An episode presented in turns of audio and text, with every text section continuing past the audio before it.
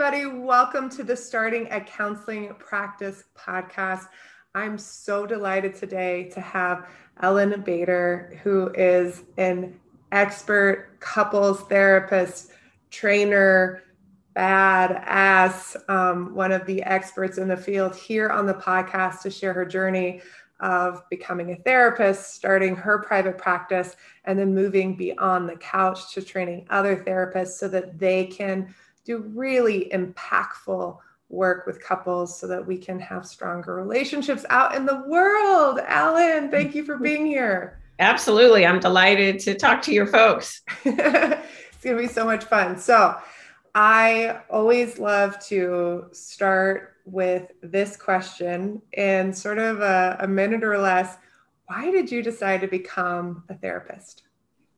Um, that's a really good question because um, for a bunch of years, particularly in college and right after college, I was conflicted. I wanted to go into politics and I also wanted to be a therapist. And I actually did jobs in both arenas and went back and forth for a while.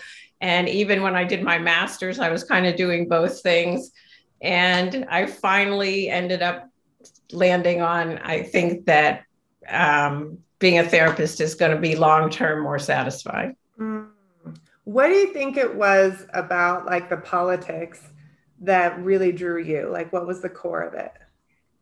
Um, I mean, I've always been doing social change work my whole life since yeah. I was in high school, and I still do. So, yeah, um, I deeply believe that part of our thing here on this planet is to do things that make a difference in broader mm-hmm. ways as well as in the therapeutic ways. Mm-hmm. So you're you are a healer, you are a change agent, you believe in big systemic change. And it was just about like, well, how do I do that and what's sustainable and and what will feel really good for me? Right. Right. And I mean, and basically my whole life I've been able to put them together to do both because I'm always, like yeah. I said, I'm always doing some social action, social change work, but I'm also making a living, working as a therapist, and hopefully empowering other therapists to make a difference in people's lives as well. You're you're definitely well, I think that's the part that's so interesting. Sometimes we have these different parts of ourselves or different things we're pulled in these different ways, but it's when they all kind of come together back into this magical place. And I think sometimes when I wouldn't say when we're young, but maybe it's it's it's throughout our lives. Sometimes we could get into this like black or white thinking that it's either this path or it's that path, or it's this weird scattered path of like 17 different directions. And there's something magic when it all kind of like comes together and you're like, oh, yeah, it's all of it. You know? And I think often you can't see it, like mm-hmm. because I do remember all the times that I felt conflicted about am I going to do this or am I going to do that? And I at that point it really did seem like it had to be one or the other. Yeah. And I couldn't have envisioned all the different ways it was actually going to come together at that point. It's it's such a metaphor for every area of our life. like I can't see the forest for the trees. Like I can't see except what is right in front of me. Okay. So you finally like I love that you're even like in your graduate program doing both things, bouncing back and forth. You finally make the commitment from the point that you say like, yes, I want to be a therapist. How long did it take you at that point to move into getting finished with the licensure process? Um, another great question because I finished my PhD, and then when I finished it, I didn't go right into licensure. I decided to take a took a backpack and traveled around the world for almost a year, and um, just let myself figure out what it was I wanted to do more of. Mm. And then when I came back, I really got serious about getting licensed and did a postdoc, and then um, you know went through the grueling licensing exam process and um, and you had all of the the oral exams, yeah? Yes. Yeah. Which is a whole like it's so lovely that a lot of that has has fallen off. Um, yeah, and I was one of those who failed the written the first time, had studied a whole bunch for the second time, and then they go, "Whoops! Actually, you really passed the first time." Stop it, Ellyn! Yeah. You've got to be. I I'm one of those people I never, there's a very small percentage of us out there, and people are like, well, does that really happen? I was like, it doesn't happen now, but it did then. They didn't have a good system in place. Oh my gosh. Yes, I couldn't believe how much work I'd put in that I wouldn't have had to put in. my story is that I actually started an online study group after I after I failed my exam and got people together and that's and it became this whole process. I had like bought all of these study materials and started the study process. And then somebody else in the group got the letter and they were like, Did anyone else get this? And I was like, Wait, what? And it was, I was in that too. But it's actually, again, that like sometimes in retrospect, that's how I became like so involved in ther- bringing therapists together for community. That's ultimately why I started doing consulting and helping people with private practice and all these other places. Like if that hadn't happened, my life would look completely different. Yeah, interesting. You know, is, is you just never know how it's great example of together. turning adversity into something positive. yeah, for sure. Okay, so at one point, so you're getting licensed, you go through the postdoc process. How long did it take at that time um, from from getting back from backpacking until being licensed? Well probably took it probably took close to two years to finish the postdoc. I got a paid postdoc so that helped. I mean i was doing a psych assistantship so that's awesome. um, i was traveling to san francisco and doing that. Um, and then after that i had my hours done it was probably close to a year because of what happened with the written yeah. till i was uh, you know really fully licensed. Awesome and then at what point did you what at what point did you know you wanted to do private practice in particular? Um I think I had always been gearing myself to do private practice because I didn't really want to work for somebody else. Yeah. Um, but I also a lot of my early experience was in psychiatric hospitals and uh, in a special program in San Jose um, that was a residential program. And I also really did like that work. Mm. Um, so for a while, when I started my private practice, I was still running some groups at a local ho- hospital here on a psych unit for probably two years after I was first licensed. Awesome. And what was that first year of private practice like for you?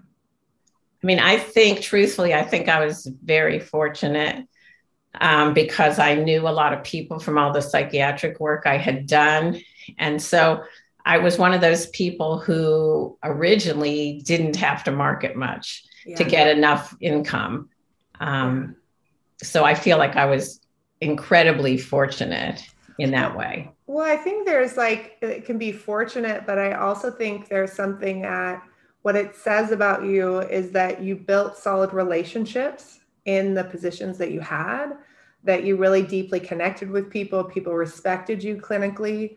And that then led to the easy place of people referring to you because they like, knew, and trusted you.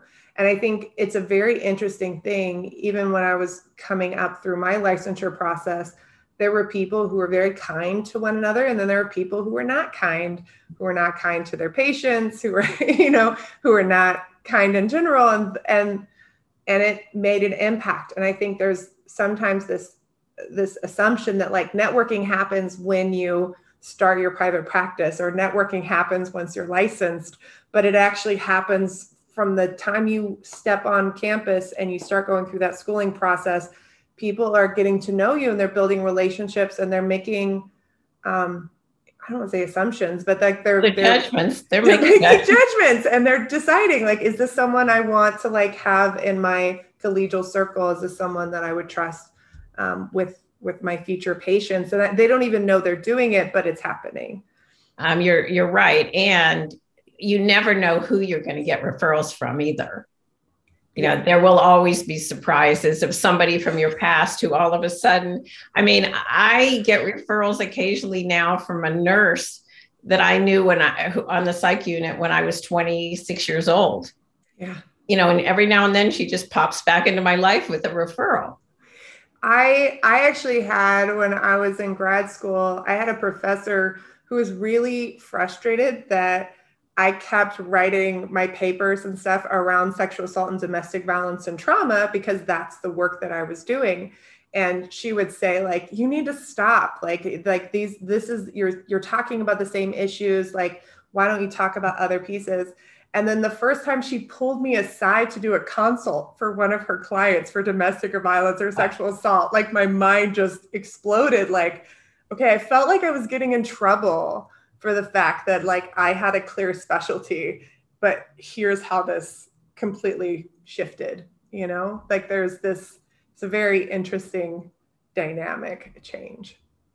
You know another thing i think i should share which um, might inspire a few people is when i was applying to graduate schools my one of my professors told me i shouldn't go to graduate school he they he told he told me I should follow my boyfriend, get married. I would never finish a PhD. It was too hard and too grueling, and I really should give it up. Wow, that inspired you, didn't it, Ellyn? Yeah, I did. I'm I'm a bit of a rebel, so it's, it's like you do not tell the social aid the social change agent that she cannot do something, not ever, because that's exactly what you're going to do. Right, right oh my gosh, it's just, um, it's it's just shocking, right? Well, and I've had I had somebody who worked for us at the Couples Institute for a while who was getting her MFT and she'd had a horrible experience with a supervisor. And I've run into a lot of therapists who've had really rough experiences. Yeah. And you just got to believe in yourself and still know what you want to do and that you can do it. Yeah. I think that place of really understanding your why and like why are you doing this and that like this is part of of like your purpose and finding the people who will support you and letting those be the voices in mm-hmm. your head and knowing that if somebody is is being inappropriate you know unkind they are not being who they should be as a therapist it can be really hard. I think there's some systemic things with with this entire per profession at every level at every license or de- designation where we kind of set people up to feel less than to feel like they don't have options like well this is my only alternative and to not self advocate we teach them that they should advocate for their clients but when it comes to advocating for themselves and saying, like, hey, this actually isn't okay, people get punished. Um, and I think one of the things that I'm excited about is the more, and I know this sounds like a crazy thing, but I really think there's something about the more therapists that we have who are successful, who can set those boundaries and who can create great, healthy job environments for therapists it gives these alternatives and it also starts to make it where like no you don't want to work in this place and guess what? There's alternatives. Yeah. Be, you know like the more that we build one another up and we create really healthy dynamics and we learn how to do a business because i think sometimes too people will get so burnt out through these experiences and have such negative traumatic experiences in the supervision and, and coming up process that they can sometimes internalize that and start to become that person whom they hated and who they never wanted to be and they couldn't imagine. Or sometimes they even um, start to internalize business practices that didn't work for them because they weren't paid well but now they're going to create a practice that doesn't work and so they can't pay their employees. And so then we just keep this thing running down the path that doesn't work yeah, I mean, you and I could get into a whole political discussion about the right? field because I have some pet peeves about the field right now. So I yes. love that you're saying what you're saying. Well, and I think too, like the I'm so excited that they took um, they they stopped doing, and I know it's different on, at every level, but like intern was a, a term in California, which we both happen to be in, for a post licensure person. So people were getting out with a, or I'm sorry, post um, post master's degree. So people were getting out with a master's degree, going and getting unpaid internships out in the world because they were an intern, which federally was absolutely illegal. But we were literally had these carve outs in our laws that made people think that it was legal to have these internship experiences and it, it wasn't legal like that's not how the world works Um, and I think the next place for us now that we don't have that and we're getting more clarity is I think giving people the option to have more of their post masters um, or even some of their pre things that we can open things up to for profit institutions. Because unfortunately i think the for profit in many cases are actually doing a better job taking care of employees than the nonprofits and some of the public institutions that we were like well we don't want people to be um, exploited in these for profit institutions. So we're going to require them to be in these for profits who are absolutely exploiting them. So i think we need some systemic change in that area too but anyways. well, like I said, I, I could go off on a few of my pet peeves too. So we could have that conversation. Right. I know that's not why we're here. But I know, I know. But so so when did you um, when did you start to move into your specialization as a couples therapist? When did you know that this was your lane? Um, so uh, so my journey actually went i did my dissertation on family therapy and I was initially in graduate school and all that, a family therapist. And I got to see how messed up a lot of couples were. Then, when I first got into private practice, though, I was getting a lot of individual therapy referrals. Mm. So, I would say my first four years or so, I was doing a lot of individual therapy and I was pretty miserable actually. Mm. I did not not that I don't like to do individual work because I still do some. Yeah. But it wasn't really, you know, it wasn't my passion. It wasn't yeah. driving me. And at the time, this sounds funny now, but at the time when I decided to specialize in couples work, I had several mentors who told me I was going to starve if I did, and that it wasn't it, it wasn't a viable specialty, and um, and it really at that time there was very little training involved uh, available in couples work mm. it was the you know the heyday of family therapy mm. but nobody had, very few people had focused on the the dyad and what went on in couples and so i went on like when when my husband and i decided we were going to specialize in couples work we started like reading everything we could get our hands on trying to get training um, we started surveying all the couples we worked with about what was working for them, what wasn't. Yes. We started doing, we did a lot of intensive five day workshops for couples. Yeah. And we got, and then we interviewed them afterwards. We gave them forms to fill out afterwards. Like we really kept asking the couples, what's working for you? What, where's the benefit coming from? Yeah. And really pretty much developed our whole model out of some of that. What what year was it that you started doing the the five day workshops with couples? Do you know? Um, I think it was 1986, maybe. Wow. Right. So started down this path, and at that point, having like a five day intensive couples workshop was not a thing. No, it was not. no. How did it feel, even like that point of how did it feel to go out and be doing something so different without like a lot of like guides out there as to how to do that? How did it feel kind of stepping out into that space? Um, it was scary. Mm-hmm. and it was also challenging because this was the first time when i had to learn how to market.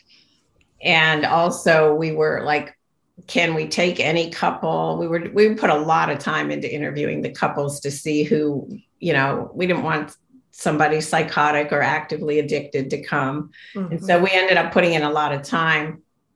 So there was a lot of learning mm-hmm. that happened in that, but it was it was challenging. Yeah. And and what was the response even from other clinicians for you for you guys doing something out of the box were they excited and supportive and referring their clients or were they were you having more of these naysayers saying mm, i don't know this seems like it was it was a little bit of both um, in that we did an interesting thing with those five day workshops which every one of them we took eight therapists along to watch the work and to be to be trained as part of it mm-hmm. and so the people who came loved it Mm. And then they would refer people to future ones. And, and we also were very clear we weren't going to steal their clients, they would get sent back to them. Mm-hmm. People who didn't know us as well were very afraid of sending clients because they mm. thought they're going to have this intensive experience and then they're not going to want to come back and work with me again. And, and it's the absolute opposite right? They have this transformative experience and now they can go back in and like really dive into the work in like a deeper way where they can see the the benefit, you know, and and I, I think that that place of getting people connected in and having a transformative experience makes people like, yes, we need couples therapy. Like this is exactly what we need. Well, and I loved it too because it in a in a very mini mini way it became a form of social action because we would have like gay or lesbian clients in there and we'd have some very traditional more right wing folks and on two different workshops we had men who threatened to leave the first day because there were lesbian couples in there wow. and we had to talk them off the ceiling to stay and one of them on the last day, he was crying and he said, The person in this workshop who is most like me is Lisa, who was one of the women. So it was, you know, in just small ways, it was it was a little form of social action.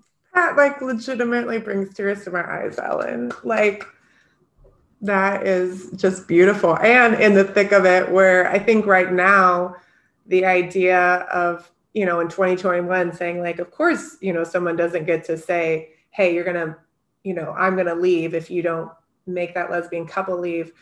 But I, I don't think in 1986, like that was, that was a behavior that would be supported in 99% of, of situations. And for that, couple to see someone who was like supporting and protecting and saying yes you belong here. Your couplehood belongs here and it belongs to be in an integrated space. It doesn't need to be off in a separate place where you have your own right. you know workshop. Is just ah i love yeah. it. I just get chills. It's so good. Um, okay so you're going down this path, you're learning to market. What were the things that you were most surprised about as you started learning how to market and get these couples coming in for these five day workshops? Um, I don't know if there were surprise. I can tell you a surprise later, but at that point, I think it was all about relationships. Mm-hmm. The relationships we built with the therapeutic community and mm-hmm the willingness, like to tell people if a therapist sent somebody, we would give them feedback afterwards about their couple. Um, it was just building strong relationships that helped the marketing of that. Yeah. Um, I'll tell you the biggest surprise to me across the board for marketing, which is a really good thing for therapists now, mm-hmm. is that the number of people who will pick a therapist off the internet. I mean, when we started, there was nothing like that. Yeah. And it was all going out and doing speaking in the community, mm-hmm. training there. You know, it was, and when I like in the first couple of years where people actually contacted us because of our website, and it was it was a mind blower to me at that point because I just couldn't believe that people would choose their therapist that way. Well, and okay. now it's always that. It's always done that way. Okay, so here's my here's my experience. So I'm in that weird cusp, middle ground. So when I was in grad school and I started looking for a therapist, I started going through the um, through the yellow pages and like calling people because I didn't and I would ask around and like no one I knew was like doing therapy. So I didn't really have any kind of connect in that way. And I had such a terrible experience calling people on the phone and then i even had they would be like well i don't really know you just have to come in. So i would i was going to multiple sessions scheduling people just to like they're like wow. well, usually you just go to three sessions. So i paid at that point a hundred or something dollars per session um, just to get a sense of who this person was right? But the first therapist that i found on the internet was y'all um, I was looking for a, a, couples therapy retreat and I found the Couples Institute. It was when I was married and at 25 years old or what have you. And I I do remember like sending in there was something about like referring from another therapist and I was like, "No, I'm a therapist in school." Like and it seemed I remember getting an email back that seemed like, "Oh, oh wow." Like I remember there being surprise. There was something interesting about that part of like, how did you find us? How are you self-referring to this process? And um, it was a great experience, and I very much appreciated it. I'm glad it was a good experience. Absolutely. okay, awesome. Okay. So, in terms of like figuring out the financials, I think that's such an interesting place when you're doing something that's out of the box in terms of figuring out, like, okay, I know for a couple session, I can kind of figure out the math of that. I could figure out the, the math of an individual session. But doing these events, having therapists come in, all these kinds of different pieces, what was that like figuring out how to make this actually viable and profitable? Um, well, obviously, the first thing was since we were doing these as residential in other places, the first thing was just really getting a good look at what's it going to actually cost. Yeah. You know, so we definitely have to earn substantially more than it actually costs because we're going to have a lot of hours into it. Yeah. In addition to it, and when we started it, we kind of said, we'll be okay for one or two of these if we break even just as we're learning what does it really cost we're trying to track our hours whatever we're building a reputation mm-hmm. um, and then we're going to start incrementally increasing it so that we're getting paid well for doing it mm-hmm. um, and so and and it was interesting adding the training piece for the therapist because we wanted to make that uh, we could have charged a lot more money for that than we did, yeah. but we wanted to make it viable for training therapists and that they would have a really good experience for a reasonable amount of money. And then we had to figure out where is that in this profit because we want a little bit of profit from that for sure. Um, and so it was just gradually working it out um, over time so that it was an increasing profit and eventually we, you know, we, our daughter was born. We couldn't travel as much, couldn't take her out of school. And we began, Pete began to do more weekend workshops with more couples, and those became very lucrative. Um, and they were easy to set up because we put so much time into marketing the five day workshops. Yeah. You're like, oh, just for a weekend? Like, oh, I can do that. Yeah. No problem at all. Awesome. So, do you think that for that first workshop that you did, do you feel like you guys broke even or? I mean, we definitely we did more. We did better than break even if you didn't count all of our hours. right. You're like, if we counted all of the hours, then we just gave our, we just paid for a master's degree. I mean, like... we probably, we probably, I mean, we probably got paid about $30 an hour for all the hours that we put in for the whole thing. Yeah. Uh, in the first, because it, you know, when you're doing something new, yeah. there's a lot of creative time. There's a lot of thinking time. There's a lot of, mm. and, and then eventually you get systems in place and things that were hard become easy. Yeah. Yeah. So what does what does your life look like right now? Like in terms of clinical practice and in terms of training other therapists, like what does the world of Ellyn Bader look like now? Um, it, has it, got a lot of components to it. So, um, so, on a normal week when I'm at home, um, I probably still see about 15 hours of clients. Oof. Okay. Um, up, okay. you know, 90% of that is couples. Mm-hmm. Um, and then I also spend a lot of time training therapists. I have an online training program with therapists all over the world. So I'm I put a lot of time and attention into that community and building that community in a way that feels super meaningful to me. Mm-hmm. So that's a bunch of hours a week. Mm-hmm. Then I spend time running our business, and that's another bunch of hours a week. Um, and then I'm involved in setting up a counseling program in refugee communities in Kenya. So I'm also um, putting time into that every week. So, so you work about 60 hours a week, yeah? No, probably. Well, if you count email, yeah, probably. Ellyn's like, no, wait. yeah, no, that's probably true.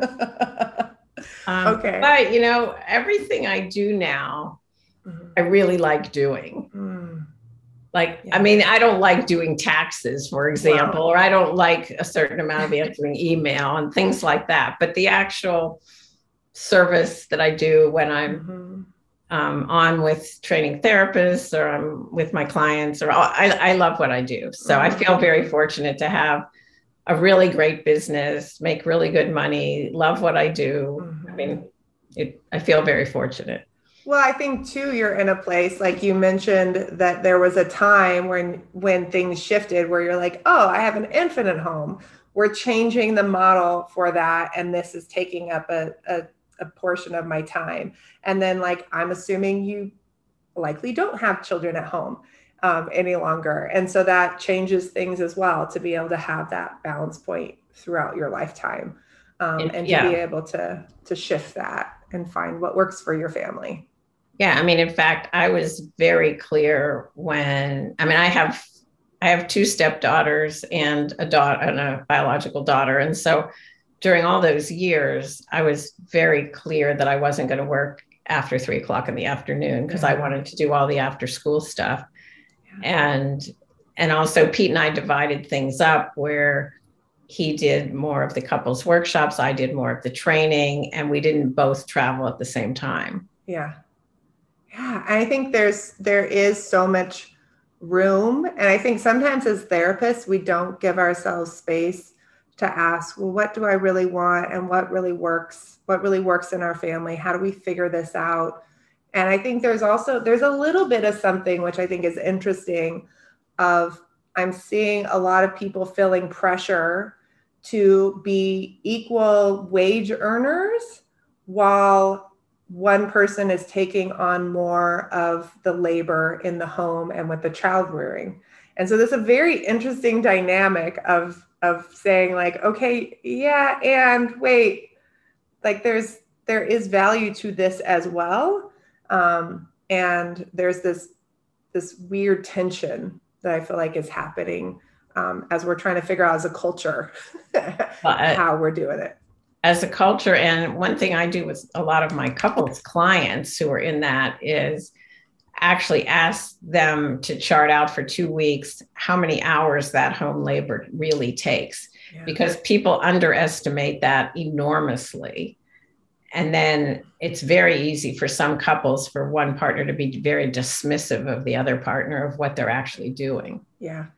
And it's such an interesting thing too the amount of um, of therapists and and couples even where they're having all this conflict around household duties. And you suggest what if you had a housekeeper come in twice a month? They're like oh my gosh i can't possibly afford that. Like how dare we or what have you. And then they actually like start lo- looking at what's happening. They they try it out and they're like that is the best money we've ever spent.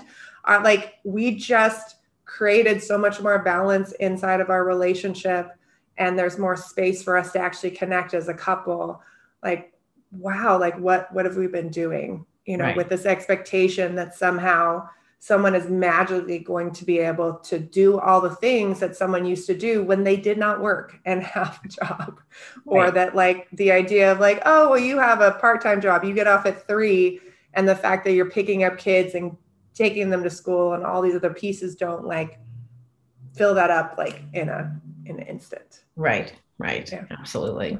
Okay so you have this this balance now this um, doing all the things that you love. What are some of the things that you love most about training other therapists? I mean and and taking because you've been doing this again since 1986 you've been serving these couples going out doing the work finding out what's working finding out what's not working and really creating processes and, and trainings to help what are the things that you see when you train therapists on how to do this couples work um, so I would say a, a, few things. I mean, I could talk about that for hours, but um,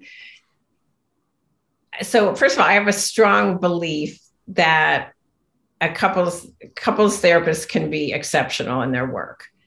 They really can be, but it does take training. It's not something you can just go out and do, or it's not just interpersonal communication. Mm-mm. It's a much more complex process than that.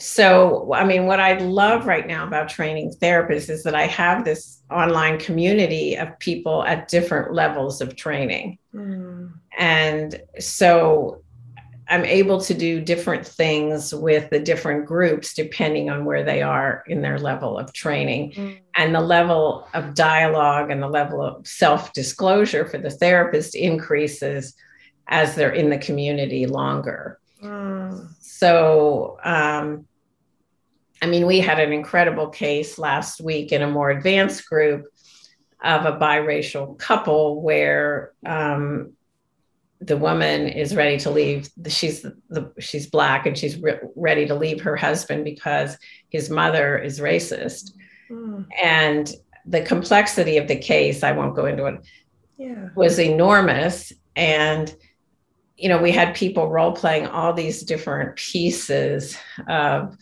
racial issues of gender issues of family issues and it and and really being willing to say I'm scared or I don't know how to do this. I'm going to blow it. And mm-hmm. you know, so that that's that's one example where we I work on the development of the therapist as a person mm-hmm. as well as the theory or the technique.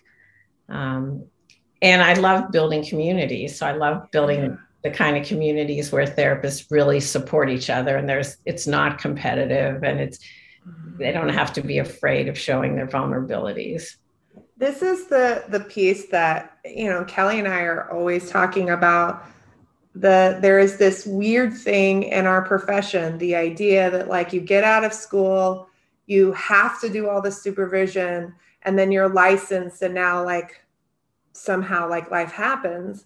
And realistically the idea that like supervision consultation that's something that's throughout our profession. That's not something that should ever stop. Having those consultation groups, that peer consultation, like the model, I think that's one of the good things about what we do when it's done well. The model of we should be talking to somebody one on one and we should be with our peers talking about cases on a regular basis, on a weekly or monthly basis. That's a model that I think people have lost because unfortunately it's done so poorly by a lot of nonprofits that and and different people that like people just can't wait to like be done with that to graduate right. out of that and it's more like no you get to graduate into really great consultation a really great training that can take you to the next level what i really love too about what you're talking about is i think sometimes there is this also this piece of like this certification chasing of people going from like certification to certification and wanting to like put these different like I do and again all of these things are great.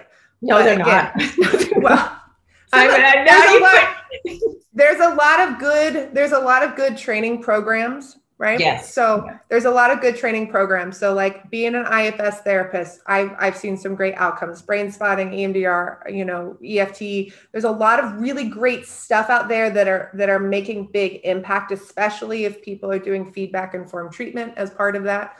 However, just going from training to training and getting the the the letters after your name and thinking that a that's going to bring you clients or b that that's going to really make you developmentally a great therapist i don't think is true. Like it's what happens after that. It's what happens in depth of that. It's the the deepening of like it's basically like okay you just went to grad school for this thing. It's the what is the next piece. It's about all the stuff that comes up for you internally through that process like it's it's it's all the other stuff right? Right. I mean you know i mentioned my pet peeves earlier but one of them that i really have now is the number of certifications and seals that can go on people's websites for a very small number of hours of training. Yeah. and it i mean you just said it really well because it's so much about who we are as people yeah. and having a model that resonates with you that you can draw on and then you can you can add in pieces of all these things mm-hmm. because all of them have their usefulness mm-hmm. but don't pretend you can be a trauma specialist with six hours of training or 10 hours of training or you know an addiction specialist with um, an online course or agreed. And like this is one of the things too. Like people are like I, I always tell people like you know how like what certifications are? And they're like well what are they? And i was like they're made up things. They're literally like there's no ruling about what somebody can call a certification and so I could come up tomorrow and say, here are the things you have to do. And then you'll have this certification. You'll have the Miranda Palmer certification of being an excellent therapist. And we've even had people from our business school boot camp say, can we get a certification? I'm like, as being a good private practitioner, I'm like, well, yeah, but like, why? Like, what is that exactly? And what is the internal thing that you're really saying, which is that, like, I want recognition right. for what I'm doing. And I want a sense of like mastery and I want a sense of competence. And I'm really looking for confidence. Years ago, Kelly and I had a, a heat map. This is like kind of geeky. We had a heat map on our website. And I, what a heat map does is it shows where people click. So you can see right. like what are people clicking on the most and it kind of brightens things up. And the most fascinating thing that we found was that there was something that people were clicking on that wasn't a clickable thing and they were clicking on the word, like subconsciously, they were clicking on the word confidence. It wasn't a different color, it wasn't a click, but they were literally doing that. And we went like, oh, yeah. yeah. Right? Like, oh my gosh. Okay. So um, I will, let me say something, which is, okay. you know, because of the work you do and the work that we do. I mean, I believe so strongly in good mentorship. Yeah. And um, you know, I love what you and Kelly do mm-hmm. because you're you're being really good mentors to people. And you know, I've had a number of good mentors along the way for me and I really now know I'm a mentor for a lot of people. Yeah. And being a good mentor means I mean, it's when you're being mentored, sticking around for a while with your favorite mentors is going to be more valuable than jumping around to all kinds of courses. And like they can really learn a ton from you guys about how to have a good, healthy business and create that. And, um, you know, when people come to me, I think they learn a lot about how to have a really successful couples therapy practice or relationship based practice. Yeah. And and, and whoever their mentors are, just I say stay with them long enough mm-hmm. that you benefit from the relationship and the learning and all that's involved in a really good mentorship. Yeah. Oh, so how do people get started with your mentorship if they're looking and going, I don't feel like I have the confidence? I know we're excited that we actually, for anyone listening, you're the first to know, we're going to have Ellyn coming to doing a training with us, one of our webinars next year um, in 2022. And we're so excited about her sharing some of her expertise with the community. But next year's a long way away, and y'all need some confidence right now. And Ellyn has a webinar coming up. right. So I have one July 30th at noon. And it's a webinar really on um, using and understanding how couples therapy can be a modality for treating trauma. Mm. And I'm going to be, I think, saying some things that are new in terms of not not like I'm going to talk about five types of trauma that you see couples presenting in couples work and then which ones can be handled really well which ones might even be better handled in couples work than individual and which ones you know you want to send to EMDR or you want to send to individual therapy so i'm really going to be looking at how how do you address trauma through couples work? That's so I, I, such a powerful topic. And i think there is this especially in our culture this very independence driven place of okay you need to go do your own work. You need to figure out your self love you need to work through all your trauma. And then at some time you're going to be able to like be in relationship with other people and have this like healthy dynamic And yes, we should be doing our own work. And yes, we should f- be figuring it out. But there are some things that like we just cannot do on our own. We have to do them in relationship. Like we have to, we have to, we have to. So I am so excited about this topic. I hope that everybody here um, goes and listens to this webinar, even if you're an individual therapist, because I think this could be a really powerful of knowing when and how to talk with couples about going to couples therapists and or you know when to refer out and how to refer out and whom you might refer out to when there are sticky points right? In terms of you know what i'm trying to do is not really working. This person is stuck. And i think there has been this this is one of my pet peeves is individual therapists that sit stuck with a client and they keep doing the same thing and it's not making movement. And they say well the client says that they're getting something out of it and the client wants to be here and they say they could never imagine ending therapy. To me that is it's not always but it's often a red flag that there's something happening in that dynamic in that relationship. They're getting something from you that like they probably shouldn't be getting from their paid therapist that we need to find a way to like integrate it into their i would say into their real life but like into their external world so that they can graduate and say goodbye in a healthy and healing way at some point mm-hmm. right? Again yeah. that's making a broad generalization. I know there's exceptions to everything but like this place of understanding and saying like hey i've been trying to do this work and there's somebody that's stuck and hey there's also this stuff that well once we figure this out in individual then you can graduate to couples.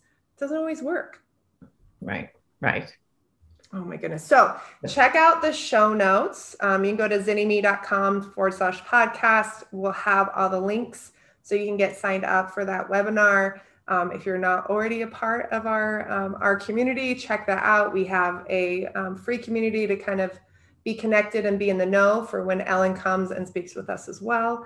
And um, go. I hope to see you all at that training the end of this month.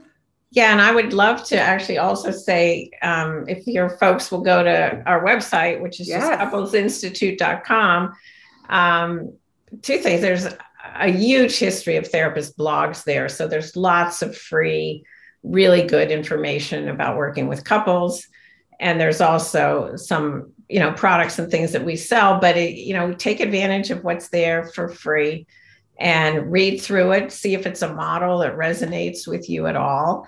And th- there's even transcripts of sessions and what I was mm. thinking at times and stuff like that that you can uh, go through. And um, there's always a little banner at the top that says the the most next thing we're doing that's available for a larger group of therapists to attend.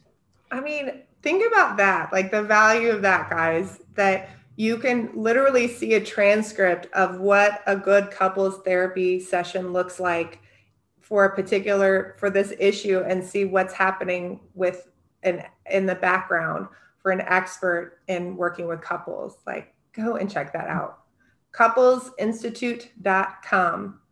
Super easy. You probably can just even type in if you're misspelling it. If you misspell Couples Institute in Google, it will probably still send you directly to Ellyn and we hope so. site. I'm sure it does. I'm like I'm the queen of like typoing things and being like, I can't figure out why, why am I spelling this wrong? I just put into Google and it's magic. It just knows mm-hmm. exactly where I need to go. All right. So as we close up today, do you want to share what's your biggest piece of advice to a therapist that is um, that is starting a counseling practice? What's your number one tip for them? Um, I really will say two things. One, one is expect that there's going to be some discouraging times or some hard times. That comes with it, but get a good mentor and you can create an amazing life for yourself. I mean, you know, we are fortunate as therapists that we can make our own schedules, we can work at home or work in the office now. I mean, there's so, and the more you touch with what really resonates with you, you can create an absolutely amazing life. Oh, I could not say better than myself. Ellyn, I love it. I love it. I love it. So go check out thecoupleinstitute.com. Um, make sure that you're connected with zynnyme.com as well. And until next time, guys, go out and be you in the world. We need more great therapists like you in private practice.